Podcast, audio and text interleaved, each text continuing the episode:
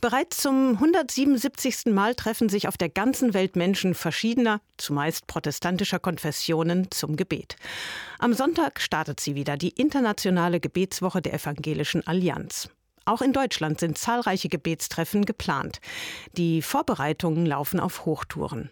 Und jetzt bin ich am Telefon verbunden mit Dr. Reinhard Schink. Er ist einer der beiden Vorsitzenden der Evangelischen Allianz in Deutschland. Hallo, Herr Schink. Hallo, Frau Klingelhöfer. Guten Morgen. Herr Schink, das diesjährige Thema der Allianz Gebetswoche lautet Joy, damit meine Freude sie ganz erfüllt. Das klingt ein bisschen nach rosa-roter Brille in Zeiten von Wirtschaftskrise, Corona und des russischen Angriffskrieges auf die Ukraine.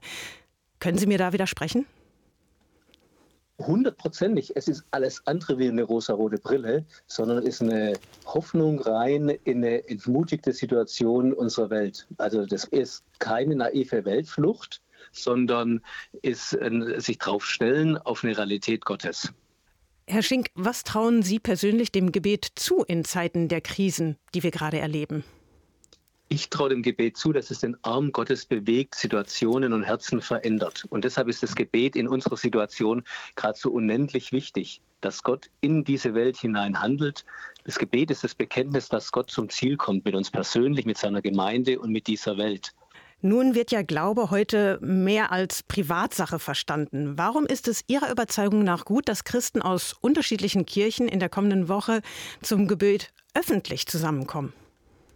Weil Gott ein besonderes Verheißung und Segen darauf gelegt hat, wenn sein Volk gemeinsam betet. Und ich verstehe gar nicht, wie wir auf die Idee kommen, dass Glaube Privatsache sein sollte. In unserer Gesellschaft hat jede Meinung, hat alles Mögliche Platz. Warum äh, lassen wir uns in den privaten Raum zurückdrängen mit der besten Botschaft dieser Welt und mit einer Hoffnungsbotschaft und einer Veränderung, die unsere Gesellschaft so dringend hören muss? Wenn jetzt jemand neugierig geworden ist und mit dabei sein möchte bei diesem gemeinsamen Gebet, wie und wo kann ich mich da konkret mit einklinken? Wo finde ich da Informationen?